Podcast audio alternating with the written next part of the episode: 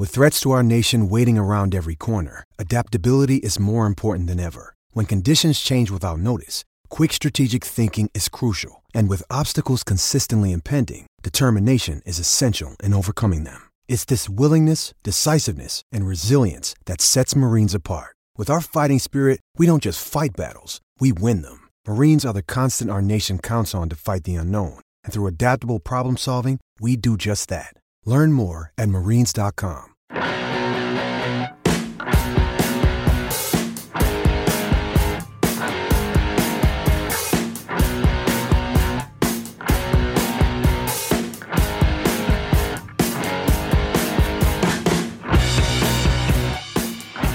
the Underdog Podcast from SB Nation and Underdog Dynasty. This is the Underdog Dynasty podcast where we talk G5 football and only G5 football. It's time for another Sunbelt edition of the podcast, and I am Igman Chambers, your host of the Sunbelt Pod. And of course, you can catch me on Twitter at Radio Guy EC. My trusty co host that joins me every week, you can find him at Watch the Stone on Twitter. He is the Georgia Southern contributor to the site. Mr. Brian Stone, man, welcome back on for another Sunbelt podcast. Uh, once again, as we dive into this thing here right from the get go, this week may go down as one of the most interesting weeks the Sun Belt has had this season. Some new faces making their debuts, along with teams continuing, some continuing to take steps forward, others, other ones seem to take big steps back. As we uh, kind of start this thing off, my man, uh, diving in here with our two big things that happen. The first one, is we'll start with Troy. I tell you what, for Troy, this is something I talked about last week. I said the recipe was here for at least a close game. Neither one of us predicted the upset, but I called for it to be closer than a lot of people expected. Well, it was that and more against Liberty in Lynchburg on Saturday afternoon. I guess I gave uh, Troy just too much of the benefit of the doubt uh, with losing Kaleb Barker for the season you know Sawyer Smith had a had a really rough outing, and we'll kind of dive more into this as as we move along. But between Troy and Coastal Carolina, just two backup quarterbacks just taking some rough losses. Uh, so yeah, I mean we'll move we'll move more into this once we start breaking down the games individually. But between Troy and Coastal, was a rough week for guys who aren't every week starters uh, under center. Yeah, definitely. So you talk about our second point being, you know, our first talking point really about Sawyer Smith. The second one about Bryce Carpenter, who made his starting debut for uh, the Chanticleers once again. And Carpenter left a lot to be desired against Louisiana Monroe. Only 9 of 19. We'll dive into this more in depth when we talk about the game. But Carpenter, he struggled. I mean, Coastal Carolina's offense struggled as a as a whole, really. I mean, you just look down at numbers and you're going to think, well, it didn't look like they struggled too bad. But the numbers, I think, are, are a little bit kind of, I guess misleading is the word I'm looking for here when you talk about that Coastal Carolina game. And like I said, we're going to dive more into that here in just a few minutes. But I tell you, for new faces taking over for uh, for the injured uh, veterans, so to speak, it did not get off to the best of starts. Absolutely not. Uh, you know, between Sawyer Smith and Bryce Carpenter, they combined to throw for 260 yards between them. Uh, each guy had roughly 130 yards passing, uh, which is really tough to win games uh, when you when you're barely throwing for. Uh, I mean, I guess under 150 yards. Uh, Carpenter especially had a rough outing. Only only completed nine of his 19 attempts. I mean, they ended up putting third stringer Fred Payton in, who went three for three. But uh, it, it was it was rough all around for for teams that look like they had started to kind of get a handle on what their season was going to do. And, you know, Coastal's back to the drawing board without Kilton Anderson playing. Uh, you know, you really can't predict what they're going to look like now on a week to week basis. And Troy, I mean, who knows? Who even knows how good Liberty is for that matter? So I'm almost willing to give Troy a little bit of the benefit of the doubt, but it, it's it's definitely a. Uh, uh, going to be a building from here on out for both teams as they try to kind of regroup from these losses. Yeah, that's definitely the two big things to look at as we start off this Sunbelt edition of the podcast. As we move in to the Week 7 recap, uh, on last week's pod, we recapped the App Arkansas State game uh, simply because we did not record the pod till uh, later in the week on Wednesday, and then they played the game and had everything uh, done on that nature. But to kind of just shortly go back over that game because that game was played on Tuesday night, we now have learned Jalen Jalen Moore's injury is going to be season ending, thus ending his career as an Appalachian State Mountaineer. And uh, for this team, losing one of their key cogs for this App State team. But I tell you what, when when you look at it, there's a lot of guys on this Appalachian State team uh, at running back that people do not know yet. I'm going to name off a couple. Uh, one is Camerun Peoples. This young man is a guy I think you're going to see tape up. Now, obviously, Marcus Williams Jr. is going to be the guy that I think is going to get the initial bulk of of the new snap load. We've seen him play kind of like as that secondary or third option guy behind him, but Marcus is going to get more of the heavy loads. Of course, Darrynton Evans, everybody knows he's a speedster that can make things happen. But there's some other kids, uh, Camerun Peoples and also uh, Dominique Hicks. There's some guys on this rushing back unit that saw action in the Gardner Webb game. Y- you look at it this way, Brian, when your number one guy goes down, what better way than to make make a statement for you to kick off your App State career than to step up when they need you more than ever. Absolutely, and you always hate to see a guy like Jalen Moore's career end, you know, five games into his final season with the team. But uh, like you said, you know, you were mentioning a lot of guys from that Gardner Webb game. I'm just going to take your word for that because I didn't, I didn't watch the App State Gardner Webb game for obvious reasons. But like you said, Darrynton Evans seems to have a good handle on what this team wants to do as as kind of the change of pace guy, and it'll be interesting to see how Marcus Williams Jr. handles more of the the Russian load with Jalen Moore out for the year. Definitely so. That's going to be one of the main things to watch uh, to see how Appalachian State responds in the face of adversity. We'll dive into that when we go over their Week 8 lineup. So we officially start with Week 7 recaps now officially. Uh, from Thursday night, your Eagles traveled to uh, San Marcos to take on the Bobcats. And man, I was watching this game, and at halftime, you guys were up 10 nothing. I thought there was a little bit left to be desired at halftime, but that second half, talk about holding on to a victory, man. I, I'm sure for you, you were sweating bullets the whole entire second half it's it's not fun watching Bob DeBesse call an offense uh, for four quarters. I'll, I'll just I'll just go ahead and say that.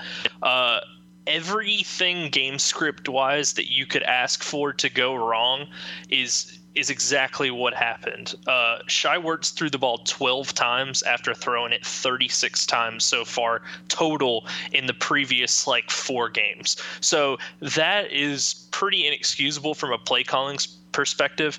The offensive line never showed up to play, and it shows in the rushing numbers. They averaged 3.2 yards per carry and uh, had 164 yards rushing. That was just it's inexcusable.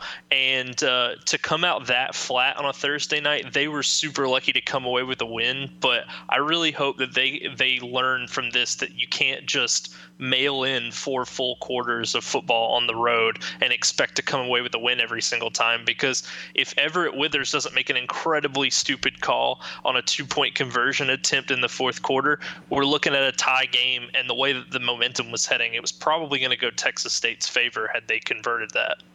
Well, one thing I noticed by watching uh, this game was just I don't know. I feel like um, obviously I'll, I'll, I'll tip the cap to your defense because your defense definitely helped you hang on to this ball game and win it. You talk about the offense and, and the play calling. You know Wesley Fields 26 carries, 93 yards. When you dive into that box score, he did have a, a touchdown for you guys, the lone touchdown uh, for y'all with uh, his with in a long run of 18 yards. But once you get past Fields, I mean they're really Fields had over half your rushing yards.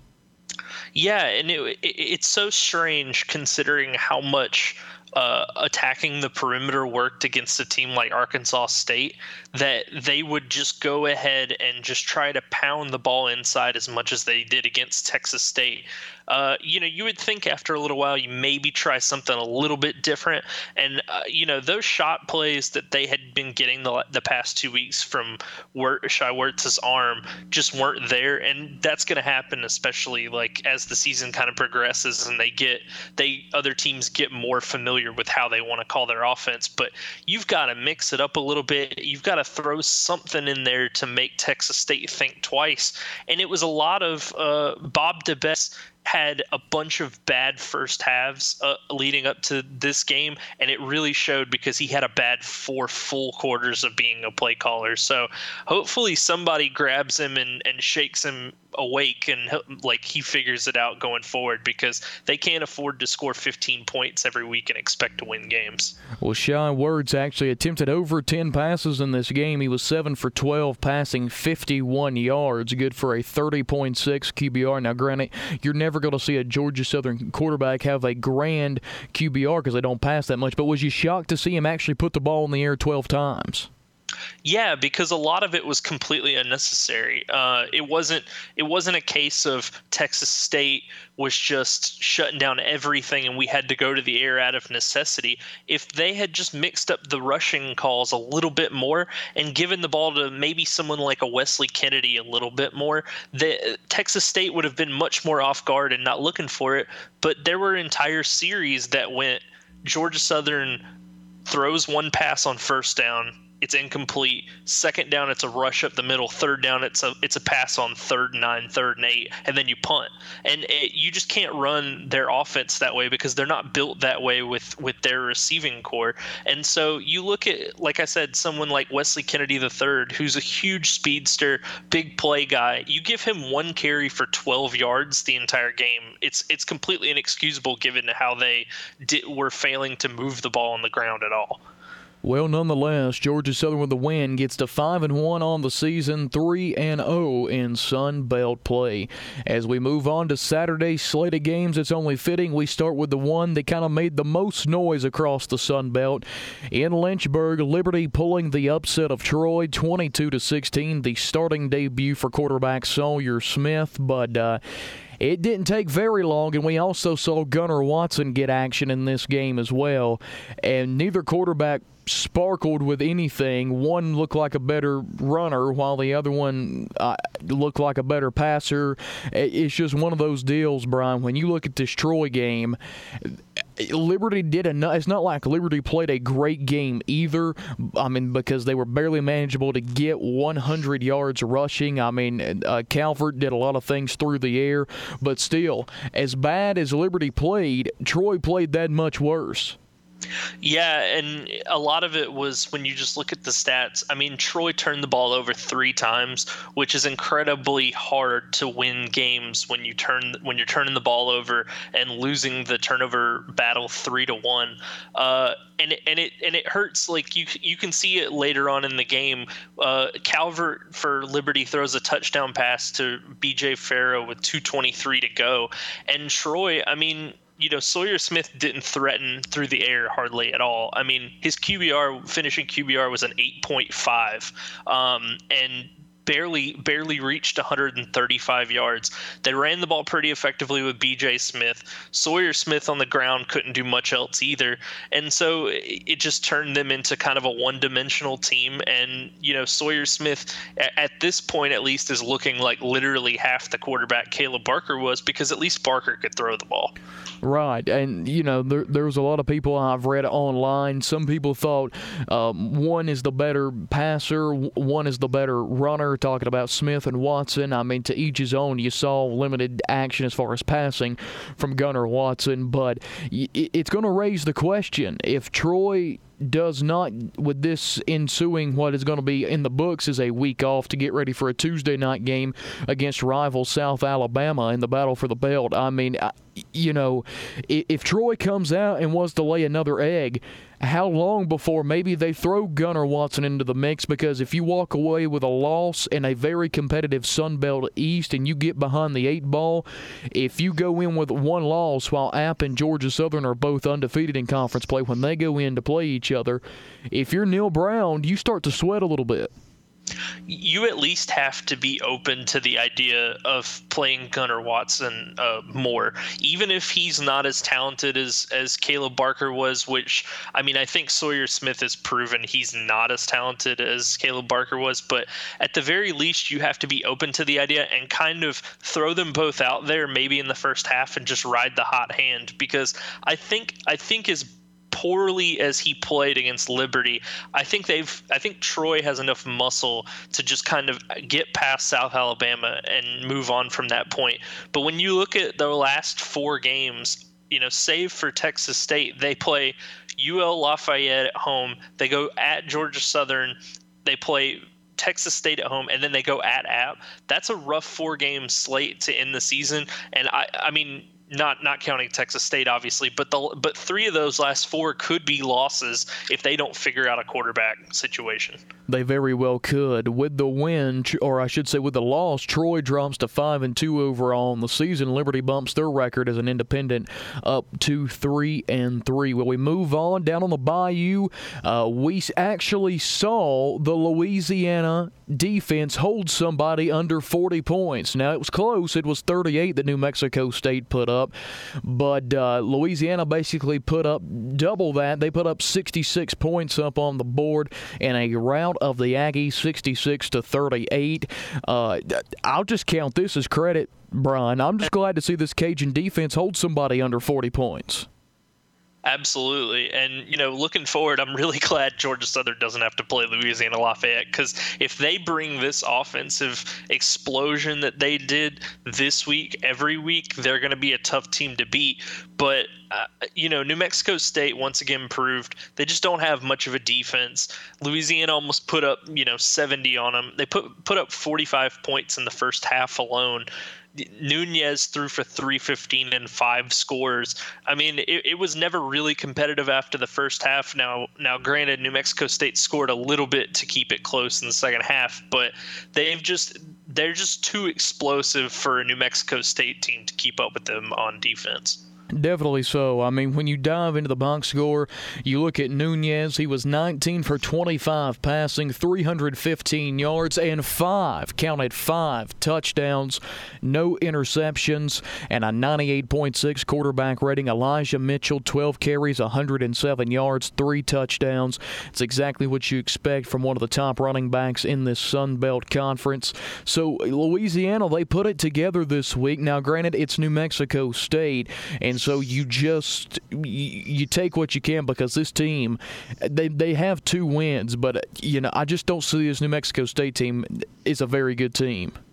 No, and I think we kind of touched on their defensive struggles uh, last week. But you know, when I think the most impressive thing when you look at their stat line for Louisiana is when you go down their their leading rushers. You've got Mitchell at 107. You've got Trey Ragas or Ragas at 94 yards, and Raymond Calais at 90 yards. None of those guys had a run longer than 36 yards, so they were just pounding away uh, at New Mexico State's defense, which which is uh, which looked pretty raggedy and and kind of has all this year. Uh, you know, they even let Liberty score 49 points against them in a shootout loss. So uh, New Mexico State, it, it's looking better and better that the Sun Belt was able to drop them because they just can't really play with anybody on defense.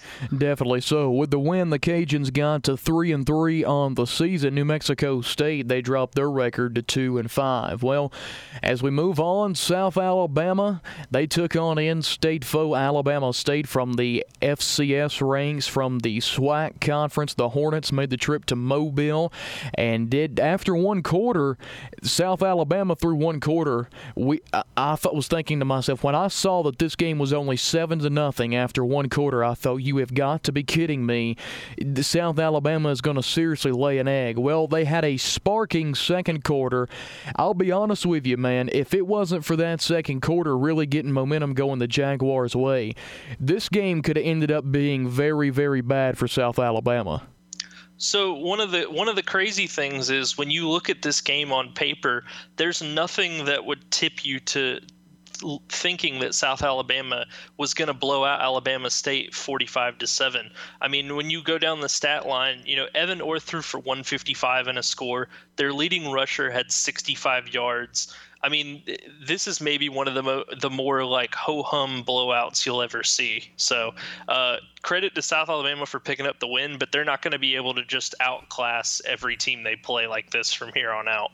No, I mean when you go down the the Alabama State offense was really non-existent. The thing about it is, their offense was non-existent, but yet through a quarter and then a quarter portion of the second quarter, they were right there in this ball game within striking difference.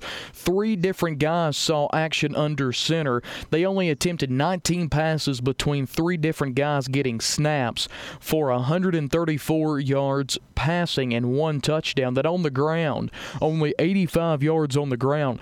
Honestly, South Alabama did what they're supposed to do, but if it was not for that second quarter, we would be looking at this game saying South Alabama has some serious issues.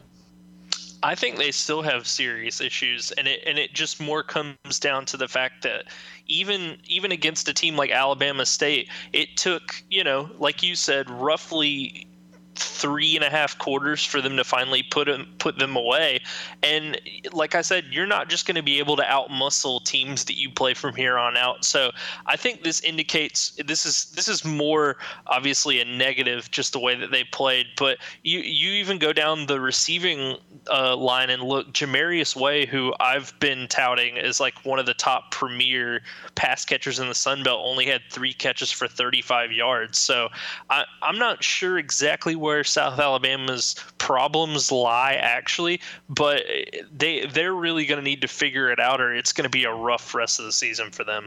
Definitely so. Well, with the win, the Jaguars go to two and five on the season. South Alabama on the FCS ranks, or I should say, uh, Alabama State drops to two and four in the FCS ranks. You move on. Our final game to recap from Week Seven before we move into Week Eight lineup of games.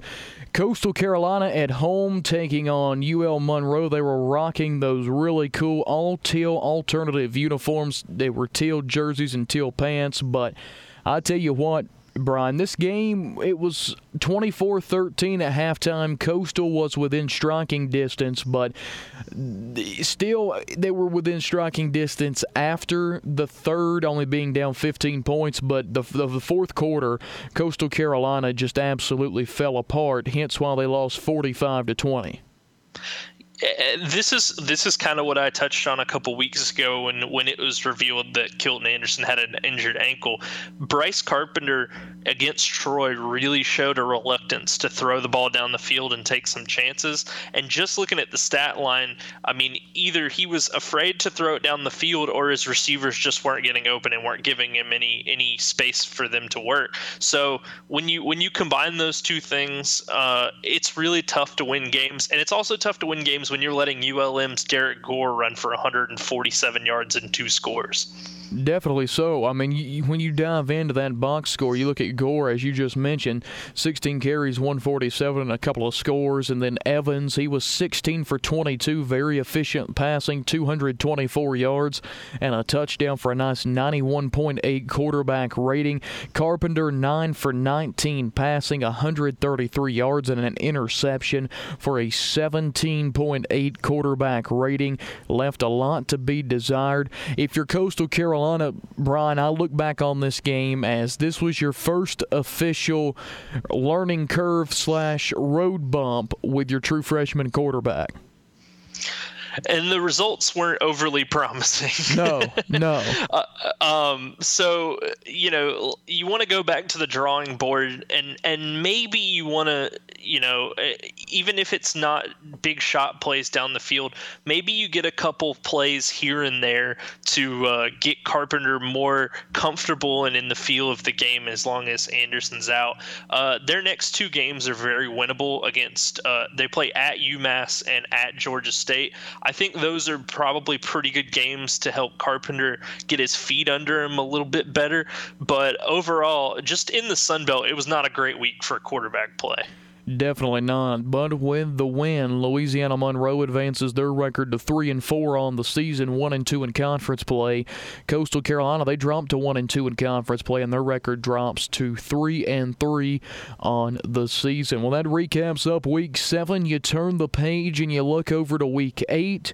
Week eight has some very interesting matchups to it. A couple of non-conference games sit on the tape, also a few conference games, and it starts with a Thursday night showdown in prime time on ESPNU Centennial Bank Stadium, the site for an ESPN coverage game for the second week in a row as Arkansas State welcomes Georgia State to town. Uh, the line currently sits at 14. Arkansas State, from what I gathered, a 14 point favorite in this game. If there's any time for Georgia State to be catching somebody here, Brian, this is the perfect time to catch Arkansas State. I, I wholeheartedly agree, but I will say Arkansas State probably from the last two weeks has a lot of pent up anger after dropping games to Georgia Southern and App. Uh, as far as that line goes, I like Arkansas State to just come out and just unload on a Georgia State team that uh, that you know hasn't has looked so weird and spotty this season, and just defensively has shown that it hasn't been able to hold up on a week to week basis. So I I would lay the points with Arkansas State. I think they're going to come out angry after dropping two straight games, and they're not going to make it three.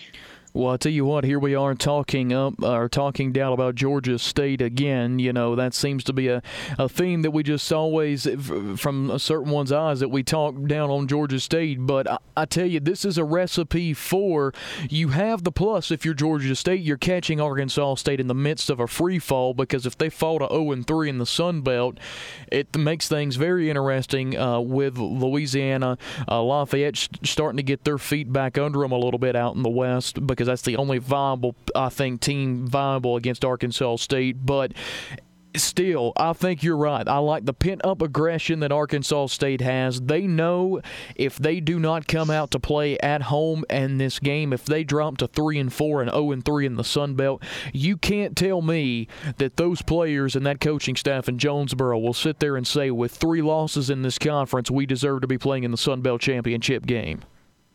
Absolutely, and it, it, would be hard to get them up for the rest of the season, and and try to keep that mindset of we're going to be competitive. At, if you drop three straight Sun Belt games to open the season, so I like them. Uh, I you know the only the only danger is with UL uh, Lafayette coming to town or them going to UL Lafayette in two weeks.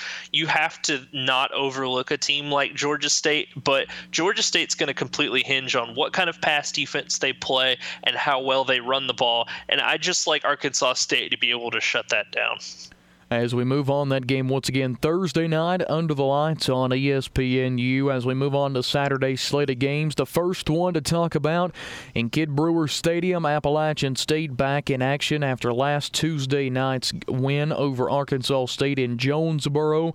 Uh, they lost running back Jalen Moore, as we talked about earlier, who is done for the year. So they're going to see some uh, new talent step up at, at a running back position that I feel like has got great depth behind behind it for this Mountaineer team. There's just been not a lot of showings because Jalen dominates the ball carries, and rightfully so. He should when healthy. But App is catching a Louisiana team here that is uh, getting a little of its mojo back, so to speak. They're up to three and three overall in the season, one and one in Sun Belt play. Appalachian State is a 26 and a half point favorite. Now this game opened at 24 and a half. So instead of a big spread going down, this spread keeps going up. I'm probably zero for a lifetime picking App State spreads. Uh, every time I see a line this large, I think there's no way they're going to cover this, and then they come out and do it anyway. So I'm just going to keep it, hypothetically betting these until I finally hit on one. I like Lafayette to cover the 26 and a half. I think that number is pretty large, especially with App State uh, figuring out their running game moving forward. And I think Louisiana kind of hit their stride last week offensively. So So I, I would take Louisiana plus 26 and a half and just kind of roll the dice and see how App State responds. Well, it's interesting this year in the Mountaineers' five games, they are 5 and 0 against the spread. That includes the Penn State game uh, where they covered that. They were three touchdown underdogs going into Penn State, first game of the year. They were actually a 43 point favorite against Gardner Webb. That game had a late arrival on the board, and they covered that with ease. So the Mountaineers have looked good against the spread. Uh, of course, everybody's going to be looking at the running back spot in this matchup. Who steps up? Who starts to, you know, make a name for themselves in the absence of Jalen Moore. So it'll be interesting to find out in Boone on Saturday at 3:30 on ESPN Plus when the Mountaineers and the Cajuns do battle. The next game scheduled for 3:30 is in Amherst, Massachusetts. It's the UMass Minutemen and the Coastal Carolina Chanticleers. Uh, UMass comes in as a three and a half point favorite. This is a game almost where it's bad meets ugly in some cases, I guess you could say, but if Kilton Anderson was playing this game, I would be all over the Chanticleers plus the three and a half because I would think they would win outright. But you've seen UMass play in person. I haven't this year. Talk about it. Do you think still with a fr- true freshman quarterback coming off the rough game a week ago, this is maybe a kind of team that Coastal Carolina wants to play? Oh, absolutely. Uh, UMass uh, just did does not have any sort of r- running defense at all. Uh, the last two weeks, they've played teams like Ohio and South Florida, and they've allowed 58 points in each of those two games. Uh, I think Coastal, if they want to get their offense cooking, they really need to do it this week. Uh, if I don't know how long Kilton Anderson's out exactly with his ankle injury, but UMass is a team that's just a mess all over the place. Uh, their co- coach got suspended a couple weeks ago for saying something in a post-game press conference that he definitely shouldn't have. You can Google that yourself. I'm not going to say it on here, but I mean, U- UMass is just a team that's reeling on all cylinders. So I like uh, Coastal to cover the three and a half. I think they win this game outright, but I think it is going to be tight. But I do think they come away with the win. Well, as you mentioned, there's been a lot of problems around that UMass program over the past month. Uh, so it's it's going to be if you're Coastal Carolina, this is a team at this point in the year the, with the hand that you've been dealt that I think is going to come along. That this is a team that falls at the right spot for a, kind of one of those in an old school term, a get right game, so to speak. I think this is the perfect spot for a get right game for the Chanticleers that is scheduled for a 3:30 kickoff in Amherst. We move to the four o'clock game. Your Georgia Southern Eagles hit the road again. This time, an old Sun Belt foe. You go from San Marcos last week all the way out to Las Cruces, New Mexico this week at Aggie Memorial Stadium to take on the uh, the Ford's Old New Mexico State Aggies that we talked about from last week playing Louisiana. And so your Eagles on the road again, an old conference foe. But you go in thinking Georgia Southern shouldn't have a problem, but this all is going to hinge on that offensive play calling. Yeah, and as far as on the road goes from a betting perspective, I would just continue betting against Georgia Southern until they give you a reason to bet on them. Uh, at home, I think they they would cover what I'm looking at a line of 12 and a half. Uh, I think they would cover the 12 and a half easy if they were playing at Paulson, but something about the amount of traveling that they do, especially when they play these teams like Texas State, New Mexico State, they just take probably two full quarters to get it together, I think. So I like New Mexico State plus the 12 and a half and uh, until Georgia Southern plays a competent road game, I'm not going to pick them as far as spread goes. Yeah, I saw that the game actually opened up at 13. It's been bet down to 12 and a half, so that's an interesting thing to keep a watch on as well. Rain is in the forecast for that game in New Mexico on Saturday afternoon. Do you, do you feel like, from a perspective, Brian, that New Mexico State henceforth, do you think this is a team that you can get by playing like you played against Texas State and still walk out with a victory? Or do you think this team is a better caliber team as far as that if you play the if, if the game is called the same way, plays are called the same way, if it goes in the same direction, that this team could sneak up and bite you? I think that this game or New Mexico State's run defense is exactly what Bob DeBesse's like gr- dreams are made of. Uh, the way that they played against Lafayette, not letting anybody run for more than 36 yards on any play, I think they're just Georgia Southern is just going to try to pound the interior all night long. And if New Mexico State's going to give give yards away the way that they did against Lafayette, I think Georgia Southern is going to look a lot better. But as far as scoring points go on the road, I I just don't trust them after last week. Uh, I mean, I like them to come away with the win overall, but uh, until he gives me a reason, Bob DeBesse gives me a reason to to trust that he's going to be able to call full. F- a full four quarters competently, I don't have a reason to pick them as far as uh, as far as a line goes. Well, that game once again scheduled for a 4 o'clock start time at Aggie Memorial Stadium. Of course, our last or our second to last one that we're going to recap, or I should say look ahead for, Texas State and Louisiana Monroe. They're at Malone Stadium in Monroe, Louisiana. The Warhawks, fresh off a victory over Coastal Carolina, Texas State, just falling short of a big time upset bid against Georgia Southern. And uh, the, the spread in this game is 11 going into this game at home, to me, this game couldn't fall at a better time for Louisiana Monroe. They're fresh off a victory to get a little mojo working. Texas State off a heartbreaking loss, and their eyes to Georgia Southern. This has the potential. I love the 11 here. This game actually opened up at 11 and a half, and has actually been bet down. So to me, if this game continues to get bet down, the more it gets bet down, the more I'm laying on the Warhawks. Oh, absolutely. Uh, I think Texas State is going to be so deflated from letting uh, a Georgia Southern team come in and just basically steal away a win when they shouldn't have that they're just going to come out completely flat. And, you know, I touched on this earlier. Everett Withers in that game made a couple of completely boneheaded calls that cost them the game as far as taking Tyler Vitt out, putting Willie Jones the third in, and then their play calling on that two point conversion attempt where they just threw up a fade to the end zone for no reason. I think I think it, just by basis of elimination, I think UL Monroe covers this 11 easy and blows out a Texas State team that's just going to come out completely deflated after last week. Well, that's exactly what I think. That game of 7 o'clock start time on ESPN3. Now we are in the same shape we were a week ago with App State and uh, Arkansas State. That game went down in the books officially as a Week 7 game, but we looked at it uh, as far as on the Week 6 lineup of things. That's what we're going to do for Troy and South Alabama. It goes down in the books as a Week 9 game, but because they play on Tuesday night, we're going to look at it under the Week 8 spot spotlight. Troy, fresh off the upset loss of uh, Liberty, and then all of a sudden South Alabama slowing their way to a victory, just kind of snails pacing their way to a victory over Alabama State. This is a right now by records you don't think that this is a, a tale of bad meets ugly, but the way these last two weeks have worked out for these two schools, it's bad meets ugly. And for Troy, if you don't get it together in this game, with the way your season stretch is set to end, things will go from looking like heaven to well, you know the rest.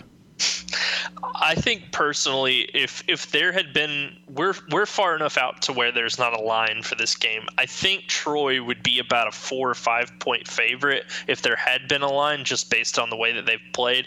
I actually think South Alabama is going to come away with the win in this one, and I think Troy it's going to get worse before it gets better, and they're going to have to f- figure out the quarterback situation moving forward because neither one of the guys that played really inspired a ton of confidence, uh, and we we touched on this, but Sawyer Smith really looked looked bad as their starting quarterback. So I actually think South Alabama, whatever the line is, and I'm sure Troy's going to come out a favorite. I would take South Alabama and the points in this one if by some chance, and this is just a little foretelling here, if by some chance South Alabama comes out and they're a double-digit point favorite, would this how how much would it shock? Or I should say, if Troy was a double-digit point favorite, how much would it shock you? it wouldn't shock me all that much because I don't feel like bookmakers know a ton about Sun Belt football. So I think I think if you know the basics about how the conference works, you've already got a leg up. But I I can't see even if Troy wins them winning by more than six points. Uh, their their offense just looked bad last week, and if that keeps up, even against the South Alabama team that's really kind of struggled against conference opponents this year, I, I don't see them winning in a blowout against any Sun Belt teams moving forward. Well, uh, that kind of wraps it up. That game's scheduled for Tuesday, October 23rd, 8 p.m. on ESPN2 there at Ladd-Peebles Stadium. Well, we move now to our final segment of this Sunbelt edition of the podcast, our favorite Fun Belt Pick'em. So far this year, man, we are looking pretty stout. You are 20 and 2. I am 19 and 3. Yes, I got Galdi and uh, picked the Aggies over the Cajuns. My apologies to everyone down on the bayou last week.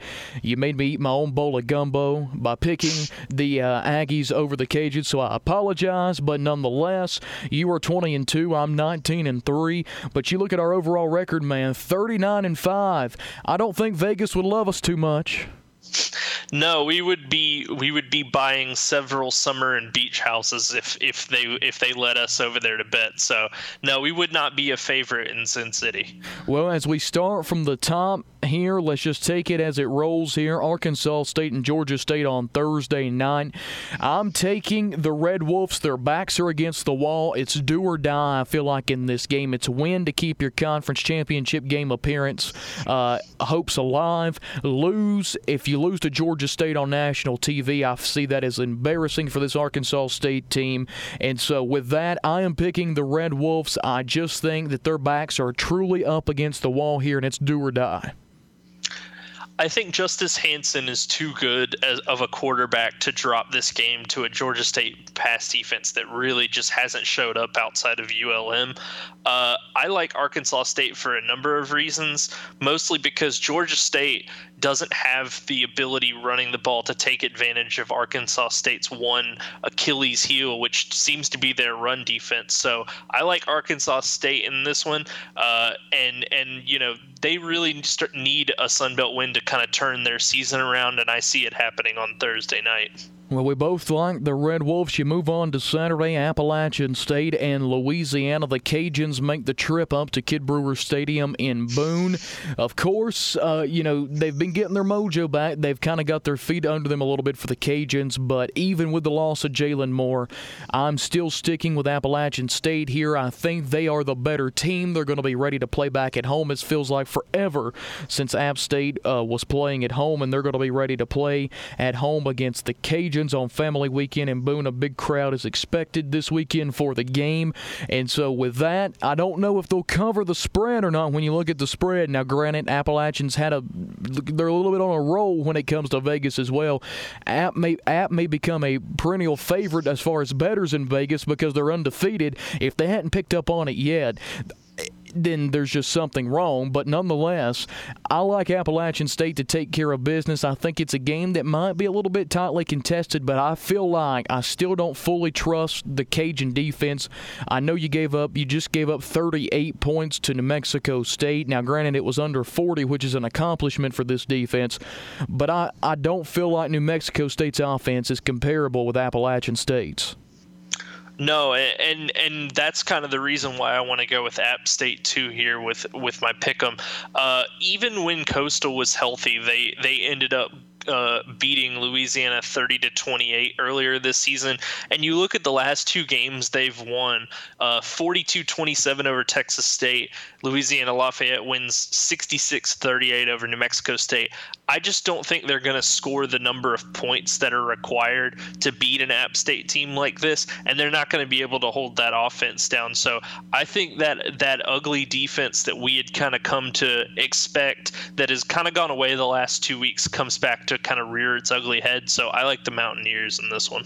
Well, we move on. Coastal Carolina taking on UMass. Uh, Bryce Carpenter going to get a second crack at it, as far as we know, as the starter for the Chanticleers up in Amherst on Saturday afternoon. I think this is a get right game. I really do. I feel like Coastal Carolina is a better team.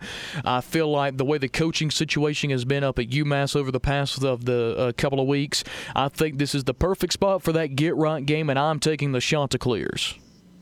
I'll take the Chanticleers as well. I, I think UMass is just an absolute mess right now as far as everything with their program from the top down. Their their defense doesn't seem to be able to stop a, a nosebleed as far as especially on the ground. I like Marcus Outlaw and uh, Marable to both have big days against a Minutemen defense that has just been lackluster at best. I think this season. So I like I like Coastal to kind of get get uh, Bryce Carpenter some good game experience while also coming away with a win. Of course, uh, we move on. We both take the Chanticleers, staying with the same teams this week back in our trend here. And Georgia Southern taking on New Mexico State. Of course, Georgia Southern escaping out of San Marcos uh, with their lives last week due to some rough play calling. But you know, you're on the road again this week. Uh, the spread there at 12 and a half, 13, depending on where you look at it. I, I, still, though, when you just look at the pickums, I'm going with Georgia Southern because I feel like there's no reason why they shouldn't win this game. I feel like they're the much better team. I just feel like they're way better than New Mexico State. I am going with the Eagles in this matchup. I have no reason to pick against the Eagles straight up, even though, uh, from a spread perspective, I would not pick them on the road again until they showed me something. So uh, I'm going to go with Georgia Southern. I think both teams score a great, a good deal of points. Uh, I just don't feel like New Mexico State's got enough defense to kind of contain them the way that Texas State did, and I don't think Georgia Southern's going to shoot itself in the foot as much as they did. But I could see this easily being a 10 point win for Georgia Southern. Well, as we move on, Texas State and Louisiana Monroe, I don't think it's going to take much to to pick this game. I think Texas State has been deflated once again, as I've been saying for the past couple of weeks. Everett Withers gets another toe, another finger, however you want to look at it on a game by game basis, out the door in San Marcos to eventually lead to him being let go. I feel is just inevitable at this point. And Louisiana Monroe takes care of business. That game is at 11 points. It's come down. It opened at 11 and a half if it continues to fall, just continue to lay money on the Warhawks because I think they'll roll by three touchdowns or more. Absolutely. I, I think UL Monroe has really come off angry after losing to Georgia State and getting just whipped by Ole Miss the past couple weeks before they beat Coastal last week. So I like them a lot over a Texas State team that doesn't even really have committed itself to a starting quarterback. Uh, I think Tyler Vitt is head and shoulders better than Willie Jones III, but the fact that Everett Withers can't see that I'm taking the Warhawks all day. Oh, definitely so. And our last game we're going to pick that's actually going to be played uh, next Tuesday night. It's officially in the books as a Week 9 game on Tuesday, October 23rd. Is Troy and South Alabama. Troy, after the upset loss to Liberty, will make the trip once again on the road for a second straight week with a new starting quarterback in Sawyer Smith at Ladd-Peebles Stadium to take on South Alabama, who is desperate, desperate, desperate for a conference win. You kind of led to this in a precursor earlier. I know you kind of already made it vocal that you like South Alabama in this matchup here's my thing. This is to me this was the toughest game to have to pick. I thought this game was by far the toughest game to pick simply because this is not the same Troy team without Kaleb Barker. It's not. I don't care what any of the Troy faithful says. This is not the same team. That was evident against Liberty and you know, part of me wants to go with the upset mind here of the Jaguars, and I'm really considering it. But I want to trust Neal Brown a little bit that they can do something right in this transition of getting a new quarterback started because they know if they fall a game behind in this Sun Belt East, it's not like falling a game behind in the Sun Belt West. I mean, there's no such thing as a game behind in the Sun Belt West. In the Sun Belt East, a game behind is a game behind. And I feel like a one conference loss here could really hurt Troy big time. I think a conference loss could be what actually puts them over the hill and I don't think it'll come right just yet. I'm going to stick with the Trojans, but I'm not very confident about it. I'm just doing it with a gut feeling. It's not like I have a ton of confidence. This is like one of those 51 49 kind of feelings. I don't have a ton of confidence in either of these teams, especially the way that uh, Troy played last week, like we had talked about. The way that South Alabama played, uh, even last week against you know Alabama State. Um, but Evan Orth, in my mind, is just head and shoulders better than than Sawyer Smith is from a talent perspective. And I just don't I don't like the idea of Troy's defense being out on the field uh, that much. So I'm going to take South Alabama by a field goal. I think they upset Troy, and I think Troy really do, does some soul searching after Tuesday's game and really has to figure out what it wants out of its quarterback position and how to hide those deficiencies moving forward after this one. Well, we pick all the same teams Arkansas State, App State, Coastal, Georgia Southern, Louisiana Monroe. And then the only one we come to a difference marker on is Troy and South Alabama. My man, our pick 'em records looking good. You're at 20 and 2. I'm at 19 and 3. We're at combined 39 and 5 so far on the season as we get set to close out this Sun Belt pod before we go. Uh, the one thing you're looking for, I'll go ahead and start it off this week. The one thing I'm looking for is I, I kind of have an idea of where you may be going on this, so I'm going to take it to a different road here. The one thing I'm looking for is for Appalachian State to calm everyone's nerves when it comes to the running back spot. A lot of people in the App State community a little worried about who's going to take over as a full-time back now that now that Moore is gone. The initial thought is Darrynton Evans, but I don't think you're going to see him do it on a full-time basis. I think you're going to see a little bit more of the running back by committee approach, especially over the course of this game, especially if Appalachian State gets up big, and possibly the Georgia Southern game. Uh, next week. So I'm looking for Appalachian State just to tell everybody to calm down. We've got this under control. I've actually got one that I think is going to surprise you a little bit. I'm looking for Coastal Carolina as a team to raise its game around Bryce Carpenter and really rally around him in order to pick up a win at Amherst against UMass. Uh, UMass is like we've we've talked about a number of times is a reeling program that really uh, has has no foundation and doesn't really know have any identity as far as what kind of team they want to be. Uh, I think Coastal has the perfect makeup of a team that can go up and beat UMass. So I want to see the coaching staff help Bryce Carpenter out more. I want to see the just the offense as a whole to step up around him and help him really elevate his game. So I want to see the way that Coastal Carolina kind of responds after getting thumped last week by ULM. Well, of course, that's our two big things we are looking for for week eight. My man, it's going to wrap up another Fun Belt edition of the Underdog Dynasty podcast where we talk G5 football and only G5 football. Everybody knows they can find you on Twitter at Watch the Stone. You'll get your Georgia Southern previews and recaps up. I'll be doing the same with Appalachian State uh, this week as well, so we'll get all that ground bases covered because next week for you and me, my friend, is rivalry week yeah, I'm I'm looking forward to it whenever it comes around, but we'll we'll take it one week at a time, and so I'm I'm looking forward to a lot of the matchups this weekend as well. Yeah, a lot of good games this weekend uh, across the Sun Belt. As always, this has been the Underdog Dynasty podcast once again, where we talk G5 football and only G5 football for the Sun Belt edition. For Brian, I'm Migman Chambers. So long.